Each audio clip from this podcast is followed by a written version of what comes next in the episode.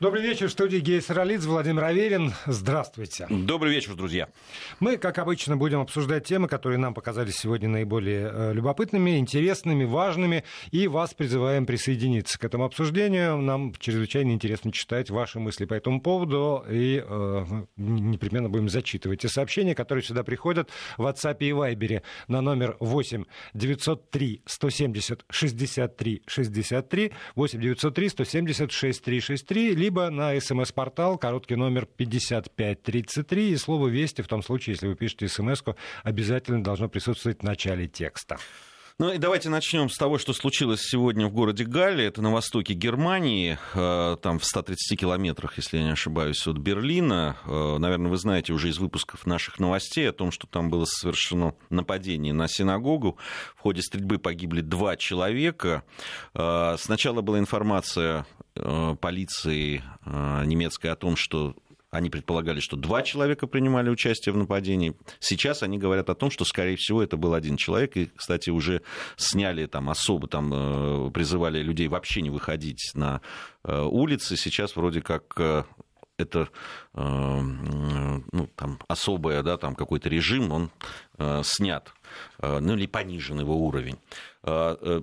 По поводу того, кто нападал. Сейчас вот буквально несколько минут назад э, в своем телеграм-канале Владимир Соловьев опубликовал вот такую информацию о том, что это правый радикал, отрицатель Холокоста, преступник. Э, вот он убил двух человек в немецком Гале. Свои действия он а, а, э, стримил на Twitch в течение 35 минут. Я часть из, этой, а, из этого видео видел. Камеру он закрепил на голове, так же, как это сделал, кстати, убийца в новозеландском Крайстчесте. Наверное, вы помните тоже вот эту трагедию.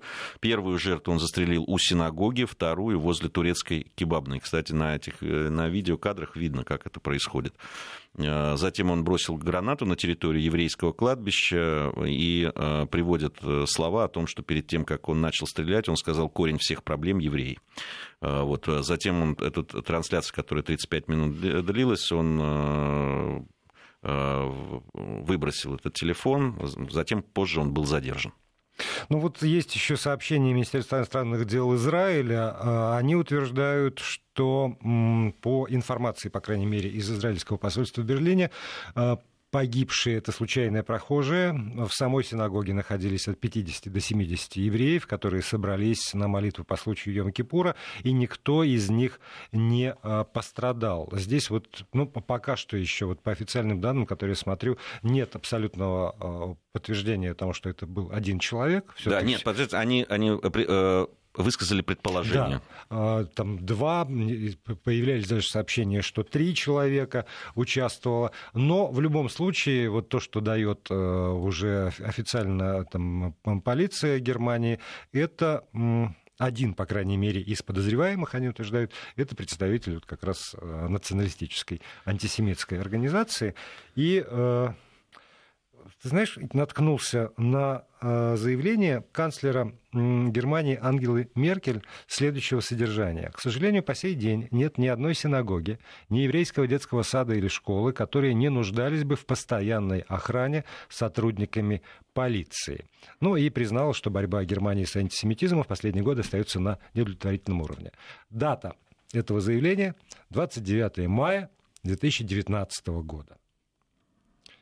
Вот э, тогда у меня возникает вопрос. Если власть, ну, потому что, в принципе, я понимаю, что есть э, всякие уроды, э, они могут рядиться в любые совершенно наряды, в том числе и вот э, там, под флагом антисемитизма, но если государство осознает это как проблему, если э, руководитель государства в мае этого года заявляет о том, что каждый объект Э, еврейское, каждое еврейское учреждение в Германии должно быть взято под, под охрану. Тогда вот, вот здесь, по одной из версий, которые тоже высказывают там в Израиле, э, он не смог э, в синагогу попасть, потому что как раз была охрана, и тогда от отчаяния вот эти вот кебабная уж явно не, знаешь, как это, как Кошер. Да. Я, явно не кошер, то есть вот просто тогда, значит, от злобы, которая распирает, тогда уже вот в любых людей надо убивать только потому что. Плюс еще это граната на еврейское кладбище, плюс еще было какое-то заявление о минировании, тоже там подтвержденное и неподтвержденное официально пока не, не очень понятно. Но то, что там вот что-то такое бурлит, и э, реакция государства для меня, вот еще раз говорю, не очень понятна, вот, вот это вот точно. А, там еще, значит, вот э, сообщение, на которое я обратил внимание, правда, это неофициальное, а, хотя это можно видеть на этом стриме и на тех видеокадрах, которые были распространены, что а, преступник был очень хорошо подготовлен. У него было несколько видов оружия, и это видно на э, кадрах.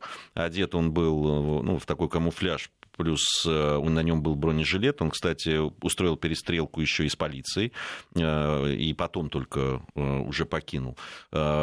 И в общем, понимая, что Германия это не Соединенные Штаты Америки, где э, доступ к оружию во многих штатах, да, даже и к такому там э, нарезному и автоматическому вполне себе можно прийти и купить. Э, в. Германии это, в общем, сделать не так просто, насколько я понимаю.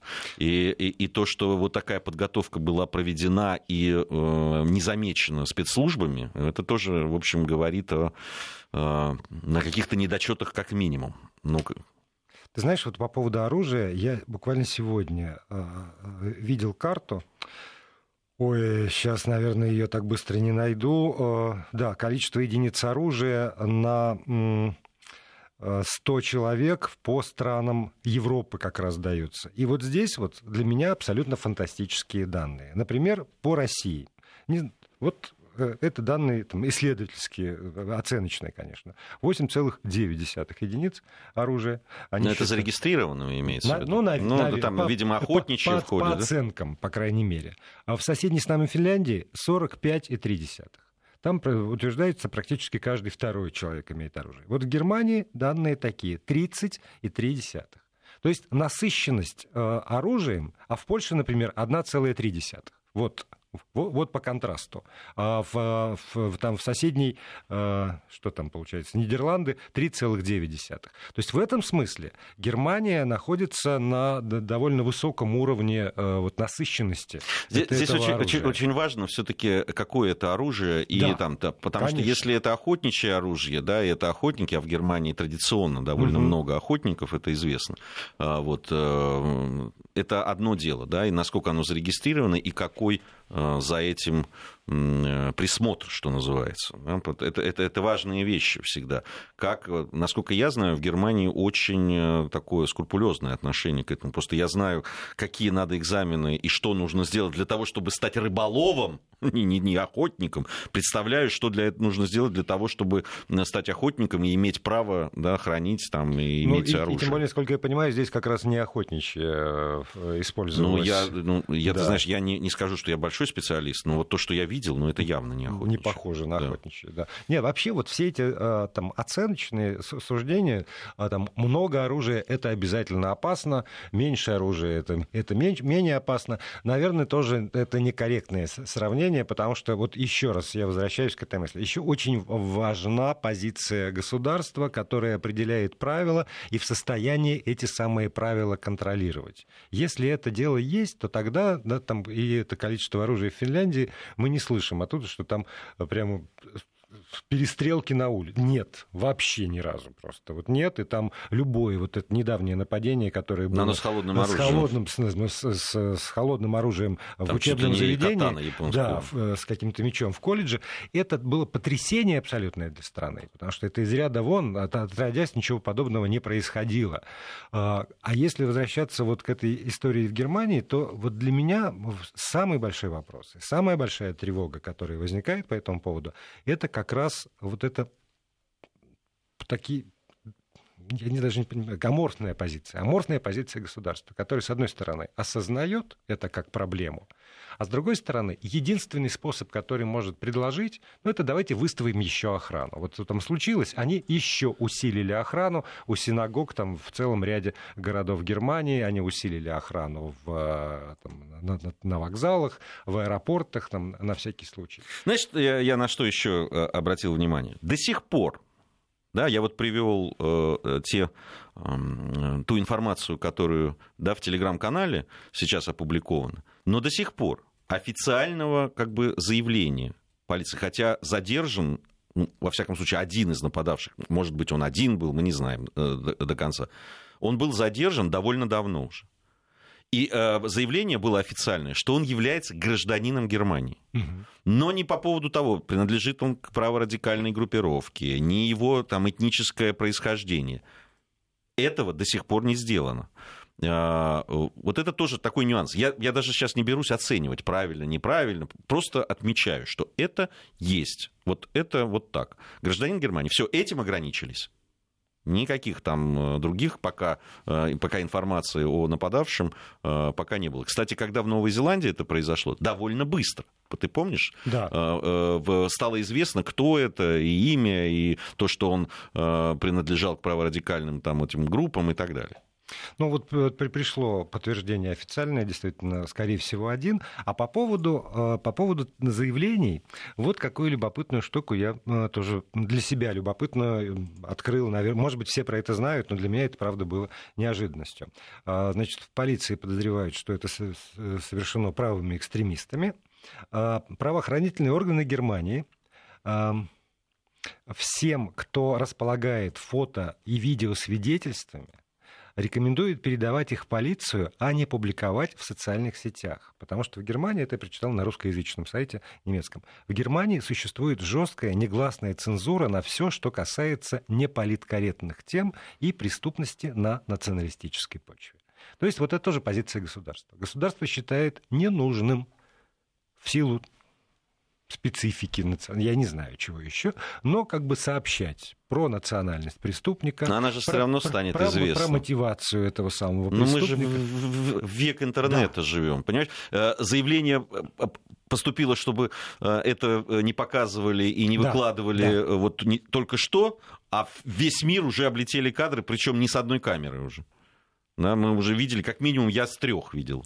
Ну, вот это тоже. Я, я, я говорю, я возвращаюсь к позиции государства. Государство такое, мы проблему осознаем, но мы предпочитаем о ней э, вслух не говорить, особенно громко.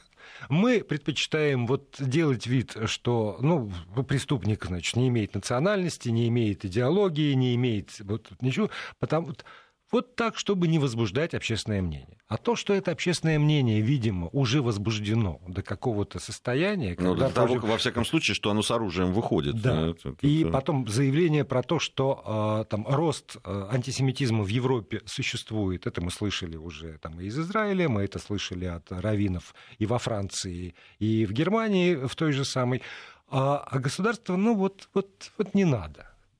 И э, мне кажется, каждый раз, когда происходит вот, вот такая позиция государства, что бы ни происходило, то есть если государство э, считает, что нужно что-нибудь вот замолчать, и тогда этого как бы нет, в итоге оно непременно, обязательно получит э, какой-нибудь прорыв, взрыв, когда уже э, замолчать не удастся. И вместо того, чтобы, наверное, можно решить любые проблемы на уровне ростков это все позволяет, вот это замалчивание позволяет разрастись этому кусту, когда уже, ну, не, не знаю, тогда уже радикальные меры, только рубить под корень. Я бы еще вот на что обратил внимание. Э, кстати, э, об этом нам написали из Нижегородской области, не подписался человек, правда, добрый день, а вот а, а что этому стрелку бояться? Пожизненно? Так ведь не расстреляют, да и тюрьмы у них комфортабельные. А, ну, если вспоминать Брейвика, да, на совести которой десятки, ну, почти под сотню да, жизней отнятых у детей фактически, которые основными стали его жертвами, и который получил максимальный срок, который возможен в Норвегии, если не ошибаюсь, 20 там, чем-то лет, который э, периодически да, оттуда еще что-то какие-то эпистолярии э, высылает в мир, и который, у которого там, и он требовал, чтобы у него там был какой-то более ну, комфортабельный... Ну, еще больше комфорта. Еще больше комфорта, да, и спортивный зал ему не подходит, и, там, и это не то, и это не так. То, в общем, о справедливости вот этого послания из Нижегородской области задумаешься, честно говоря. И в том, что сейчас вот этот Э, да, не, не, не беру, не хочу называть его даже человеком, просто застрелил людей, которые просто попались, они вообще, не, вообще ни, ни, ни в чем невинные люди, которые просто попались ему на глаза в тот момент, когда он решил прийти убивать. И он тоже вот, Да, он, в итоге его задержали, я так понимаю, живым, и будут судить. Да, да? Если, если даже ранен, раненый, то обязательно вылечат, будут да. судить, и потом, но изолируют от общества. Ну, в этом случае да. Я хочу посмотреть, как будет Норвегия выходить. Сколько уже лет? Да много довольно прошло. Да. Еще там десяток лет, да, там сколько. И Брейвик может выйти на свободу. Человек, который убил там десятки людей. Да и, и ни, ни, ни капли не раскаялся и продолжает Абсолютно. свою идеологию транслировать. Ну и наоборот, а... мы видим, э, судя по тому, что вот я видел на этом стриме, но это просто повторение всего да. вот того, что э, происходило с теми последователями, которые там э, за а Брейвиком пошли. А тогда встает вот тоже вопрос фундаментальный, который, видимо, ну, так или иначе решается законодательствами разных стран, но по-прежнему вызывает жаркие дискуссии. За за намерение. Вот это вот. Надо ли привлекать к ответственности за намерение? Надо ли привлекать к ответственности за намерение Брейвика, например, поскольку он же продолжает э, свою идеологию транслировать после того, как мы знаем, на что он способен? Или до того, как э, человек там не взял оружие, не расстрелял, э, там, не знаю, десятки человек или двух человек или какого-то одного человека, там, тем или иным способом покалечил, лишил жизни, вот за намерение привлекать к ответственности нельзя. Это, правда, очень сложный вопрос, на который у меня нет однозначного ответа. Потому что вот опять же наша дискуссия. А вот написал там в социальных сетях, например, вот то-то и то-то. Он заслуживает наказания или он не заслуживает наказания? Конечно же нет, это просто слова. Разве можно человека за это привлекать к ответственности? Нет, ну, меня, кстати, вот. у меня здесь тогда, одно... я однозначно. Тогда давайте дождемся, я... пока он выйдет. А может быть, как раз этот человек и никогда не выйдет, и никогда ничего подобного не сделает. Тогда разумно ли его привлекать к ответственности? Правда, у меня однозначного ответа нет. У меня здесь однозначный ответ. За слова, э, которые, в которых содержится призыв к убийству, к насильственным действиям, вот такого вот прямое там, э, э, указания, особенно, особенно для меня это важно, которое касается детей, за это должно следовать наказание. Вот для меня это абсолютно вопрос, который для себя я решил. Вот мы, мы, это мое личное абсолютно мнение. Я считаю, что это должно быть так. Здесь, в данном случае, чем потом ходить и говорить, ну он же писал, вот надо же было обратить внимание, вот надо, ну, вот ай-яй-яй, там и так далее. Для меня этого одного порядка. Когда э, кто-то грозится там, э, что я приду, там, убью там, тебя, твоих детей там, и так далее, я считаю, и за это, если даже это касается бытовых вещей, человек должен отвечать. Я не, я не судья.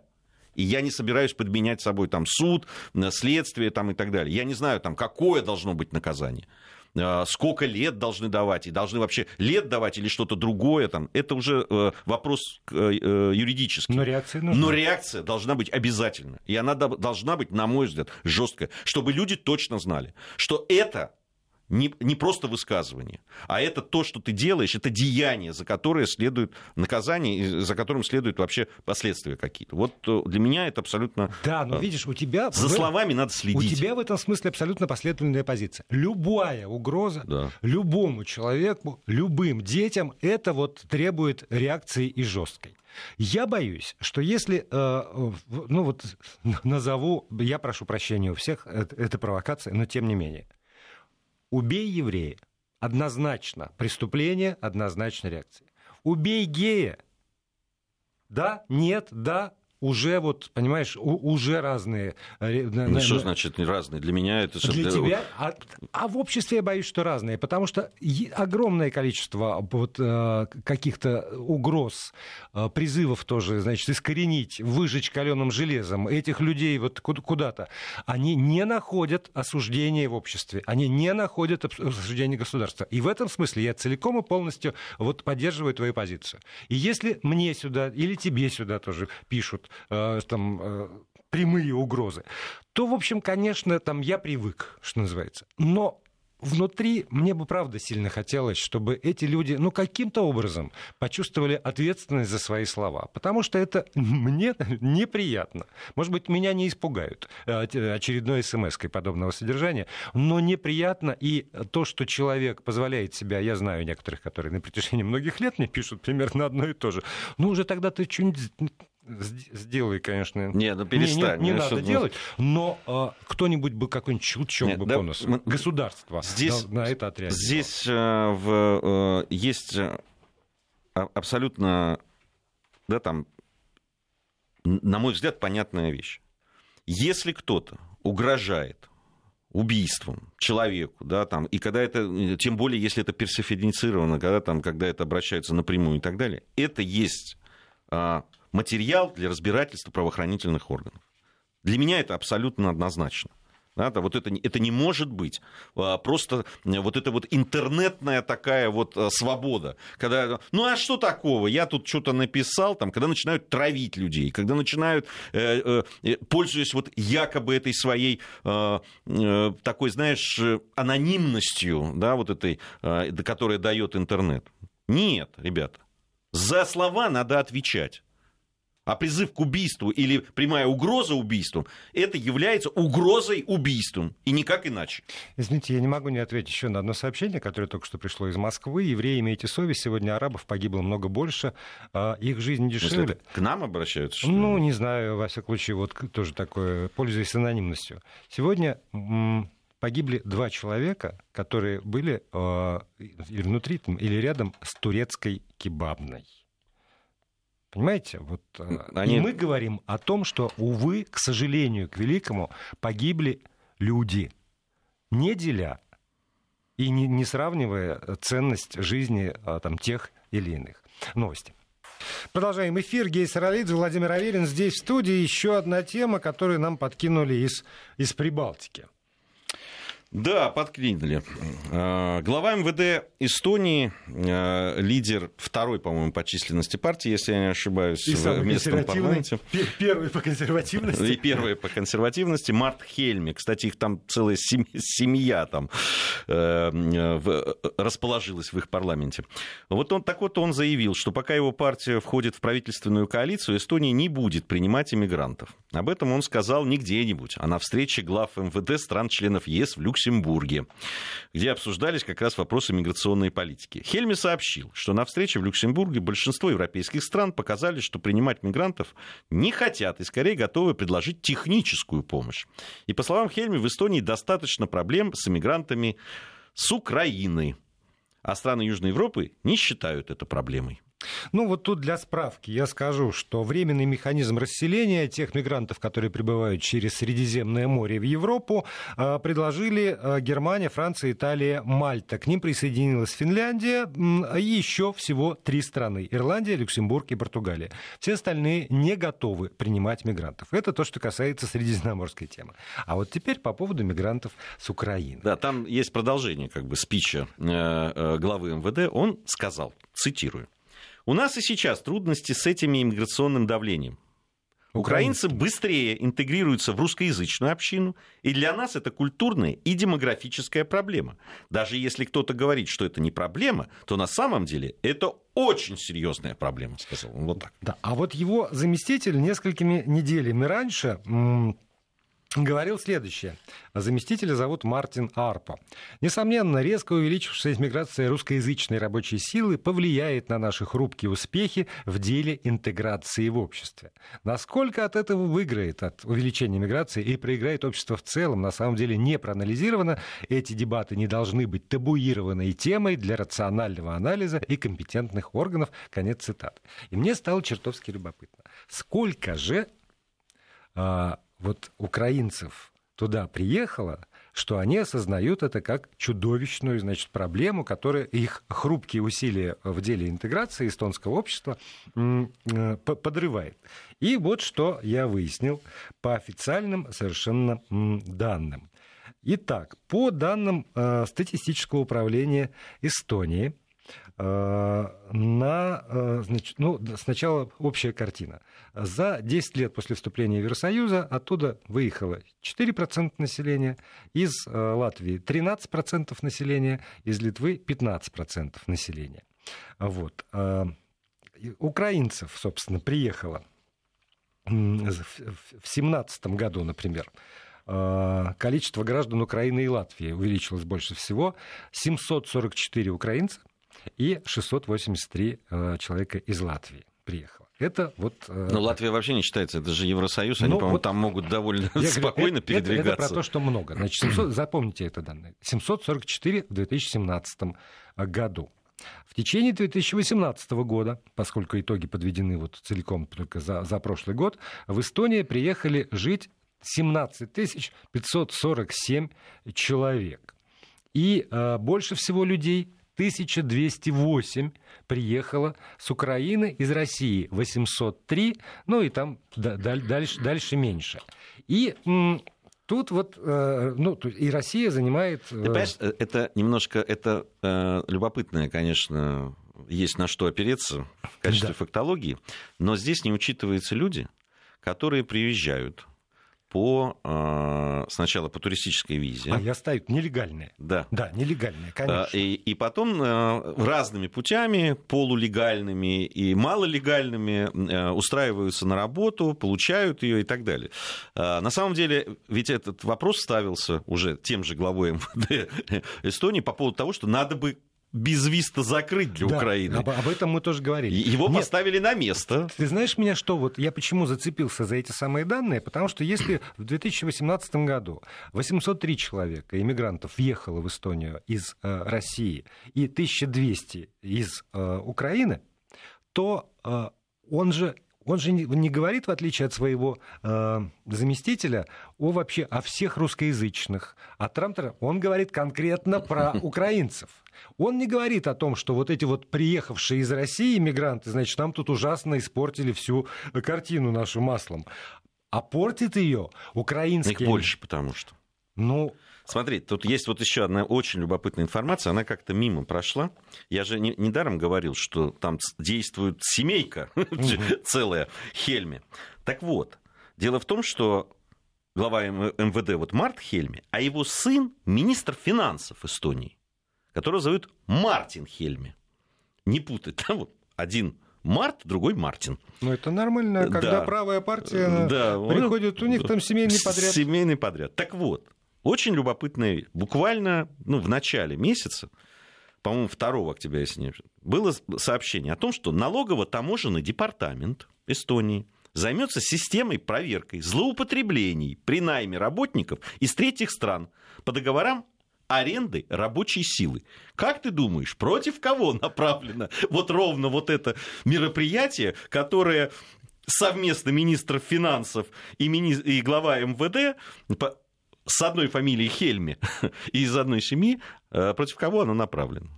Ровно против этих людей, которые оттуда приезжают. Ну, вот, понимаешь, с одной стороны, вроде как бы э, там, меня, как как э, человека, причастного э, к обсуждению украинского вопроса, по крайней мере, в двух средствах массовой информации, должно бы это радовать. С другой стороны, когда смотришь вот на эту картину, я же не случайно привел вот эти данные по поводу оттока населения.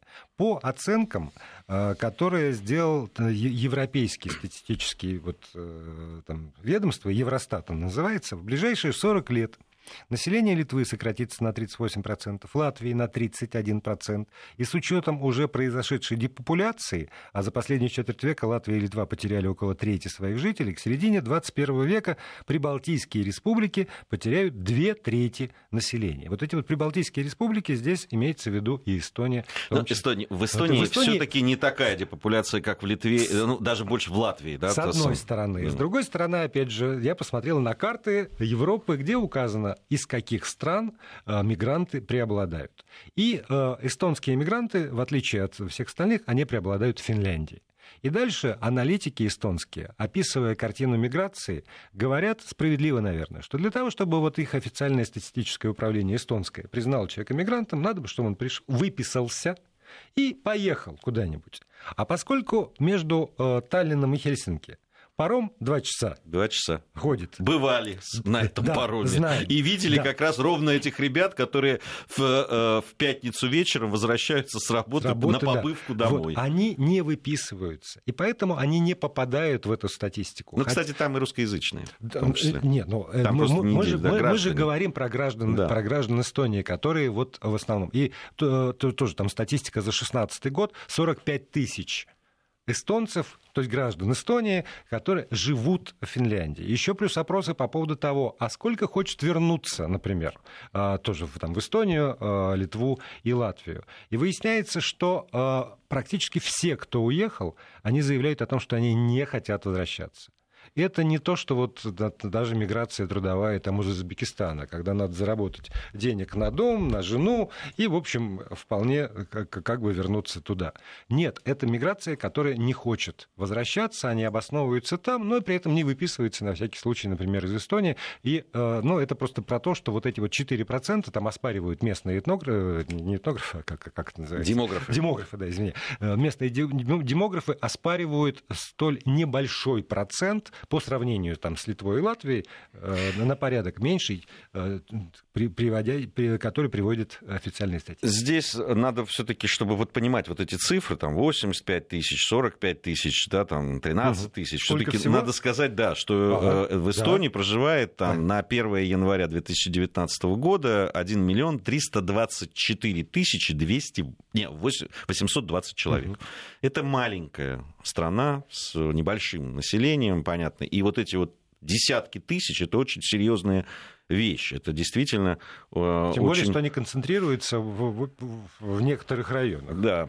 Э, э, здесь ну, почти половина, там 500 с чем-то тысяч, по-моему, населения Таллина. Да, это почти половина населения. Я вот на что обратил внимание все-таки еще, ну, помимо всего, о чем мы сказали. Во-первых, в Эстонии, ну, во всяком случае, часть их э, политического э, бумонда и те, которые участвуют в управлении государством, считают украинцев русскоязычными и людьми, которые интегрируются не в эстонское общество, да. а в русскоязычную общину. Да? Не, не а... туда, куда бы надо. Да. Не в Европу интегрируются. Не в Европу называется. интегрируются, да. То есть эту часть населения, они все-таки, они граждане, Эстонии, или там у них статус неграждан Эстонии, но все равно. Вот этих людей они относят ровно вот туда. Угу. И, и вот эта проблема, о которой там говорили, что там вроде они в какой-то момент говорили, мы это, это там 10-15 лет, и мы все это решим, там, и, и так далее, она не решается. Она как была Эстония такая абсолютно ярко выраженная, э, э, э, вот поделенная по этническому, а, я бы даже сказал больше по языковому, потому что там к русскоязычным относятся все, и украинцы, и белорусы, и русские, и грузины, и, и, и все остальные.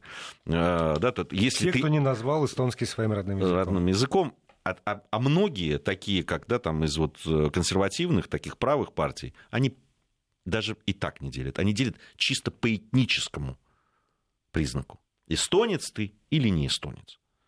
Надо отдать должное президенту, да, вот, этой женщине, которая говорит, нет, все, вот, кто считают себя гражданами Эстонии, это граждане Эстонии и так далее. Но ну, министр внутренних дел считает по-другому. по-другому. Это совершенно очевидно, и это видно. И вот это, это мы должны зафиксировать. Да, но при этом, опять же, если даже брать только официальную статистику по поводу миграции из Эстонии, я тоже прочитал там портрет типичного мигранта, кто он такой. Так вот, за а, эти самые годы независимости 89% уехавших из Эстонии. Это как раз вот этнические эстонцы это вот не то, чтобы взяли и выжили, значит, всех вот этих неправильных, а мы тут хороводом вокруг костра остались э, только вот эстонцы. Нет, ситуация экономическая, политическая, какая, какая угодно, э, идеологическая, она выжимает за пределы страны в больших количествах, которые действительно критичны для столь маленькой страны и столь немногочисленного народа, она выжимает этнических эстонцев которые разлетаются, и там они перестают, естественно, быть э, эстонцами, эстонцами потому, потому что вот, вот этот котел американский там все равно уже. Да даже финский котел. Да, и, да, и даже финский котел, да, для финнов это, это все лучше. Ну что, ну что на, и... на легкую тему перейдем. Ну, она не совсем легкая, ты знаешь. Я как-то посмотрел. Э, ты, я вот по поводу Гуччи а, ты, я думал, да. ты по поводу...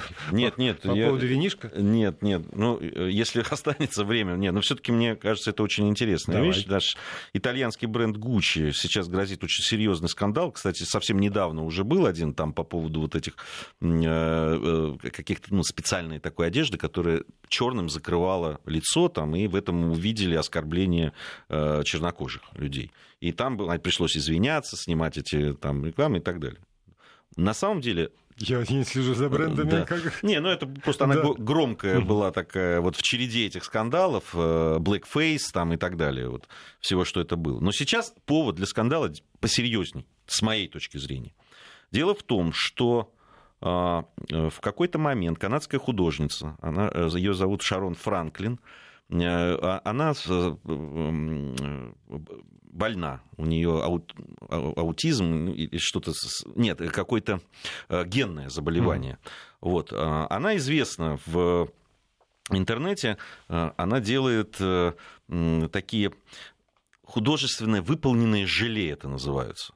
То есть это такие вот желе, в которых застывают цветы, травы, там, там соединение фактур, необычное использование mm-hmm. растений. Я посмотрел в интернете, это действительно очень красиво. Вот ей предложили с Гуччи э, сотрудничество, и она уже собиралась приехать и так далее. И в какой-то момент, прямо уже перед отъездом, ей отказали, сказали, что нет, мы передумали. Через какое-то время ей, ее подписчики, начинают присылать с одной из показов, как я понял, э, Гуччи, э, присылать, ну, очень, так скажем, похожие, да, вот эти произведения, которые украшали там, ну, то ли Э, показ, то ли какую-то презентацию. Не знаю откуда. Ну, были Но я посмотр... использованы, да, во всяком случае. Это использовано, это очень похоже. Я, ну, я посмотрел uh-huh. вот э, в, в интернете те фотографии ее произведений и того, что сделали. И все, понятно, что все возмутились. Как это так?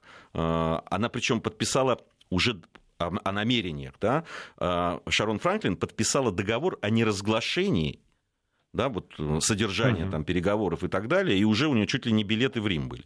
И в это время бренд внезапно прервал переговоры, и э, представители перестали выходить на связь без особых объяснений, как я понял из того, что вот прочел. Вот. Э, и, конечно, сейчас просто бомс настоящие. И э, в интернете это буча, э, значит, и поклонники, и те, кто к ним присоединились, это художницы. Э, конечно, все это еще то, что э, да, художница, ее там называют по-разному, ее называют скульптор, иногда называют. Вот э, то, что она страдает генетическим заболеванием, там, это только, конечно, усиливает эту волну негодования. И, и в общем, серьезные проблемы могут быть. Вот мне интересно вот сейчас проследить, вот когда была эта история с Blackface?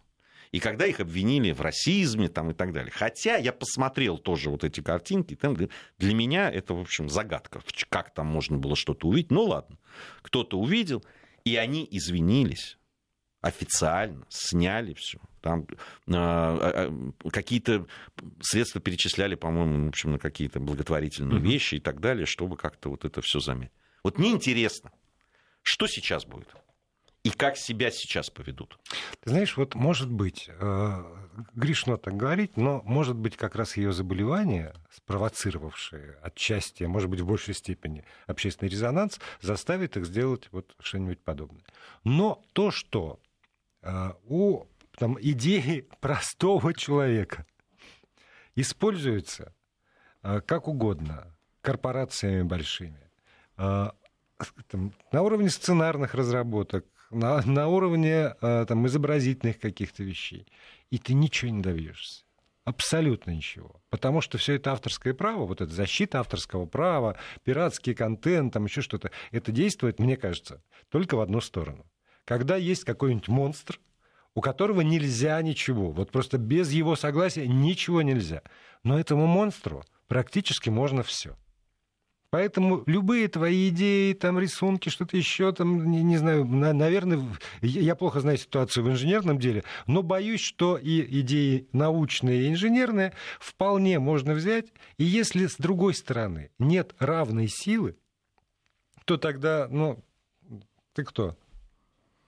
А Нет. дальше же еще там есть какая-то если, закорючка если... До, да. до абсолютного смешения. Когда... Ну, не абсолютное, видите, мы, вот, мы здесь вот ухо пририсовали чуть ниже. Все. Здесь только мне кажется, я абсолютно с тобой здесь согласен. Ну, там э, достаточно посмотреть, были случаи, когда одиночки, там, вот инженеры, там, э, э, когда они там судились, допустим, с автогигантами, даже фильмы по этому поводу художественные снят, когда человек положил фактически всю свою жизнь, отношения в семье, свое финансовое благополучие, положил на то, чтобы доказать свою правоту. Да, он потом вывел, но жизнь-то десятилетия прошли. А если посмотреть, какие деньги сейчас нужно да, потратить для того, чтобы судиться вот с этими ребятами, какие деньги нужно просто потратить на то, чтобы внести это, да, добиться ну, как, хоть какого-то офор- слушания. Оформить патент оформить... изначально, это же тоже обычному человеку не под силу Ну, там есть, которые помогают, да. это не такие большие. Но вот судиться это там начинается все с сотен тысяч, по-моему, если, насколько я понимаю сейчас. То есть, то есть ты должен либо заручиться поддержкой такого же монстра, который хочет утереть нос другому монстру, либо просто это практически невозможно. Ну, это вот э, беспредельно. Единственный шанс, на мой взгляд, это вот такой. Когда общественная огласка, когда резонанс может да, сыграть просто против. Когда эти мон, этот монстр садится и думает там же тоже никаким, понятно, к совести, там это, нет, это бессмысленно. Нет, только Садиться, да, и, так, я сейчас на этом потеряю вот, вот столько, да, потому что сейчас подпортят мне имидж, а у нас тут коллекция выходит. Угу. Надо... И вот только в этом случае извинения какие-то, да, там, что-то они могут сделать. Поэтому я и говорю, мне интересно все-таки, вот насколько резонанс и, и вообще вот это общественное мнение играет свою роль. Хочу посмотреть просто вот Какое продолжение будет этой истории? В таких случаях, говорят, наша редакция будет следить за развитием событий. Извини, и поскольку я все-таки завел опрос, и часть людей, у которых а, давай, установлено давай. приложение Вести ФМ, на него отвечали, я скажу, что сегодня премьер-министр России Дмитрий Медведев во время осмотра выставки «Золотая осень» на ВДНХ столкнулся с отечественными виноделами, которые ему сказали, так давайте уже мы будем рекламировать нашу продукцию, наше отечественное вино. И э, он напомнил, что у нас есть э, закон, запрещающий запрещающий прямо рекламу алкоголя. И следующее. В обществе, а если изменится отношение, то можно будет э, по этот вопрос обсуждать. И я вот решил спросить. Реклама вин российского производства. Дело предосудительное, использовав формулировку Дмитрия Медведева. И 80% проголосовавших сказали нет. Из чего я делаю вывод, что действительно общественное отношение изменилось, и депутатам, и правительству про это можно уже и подумать.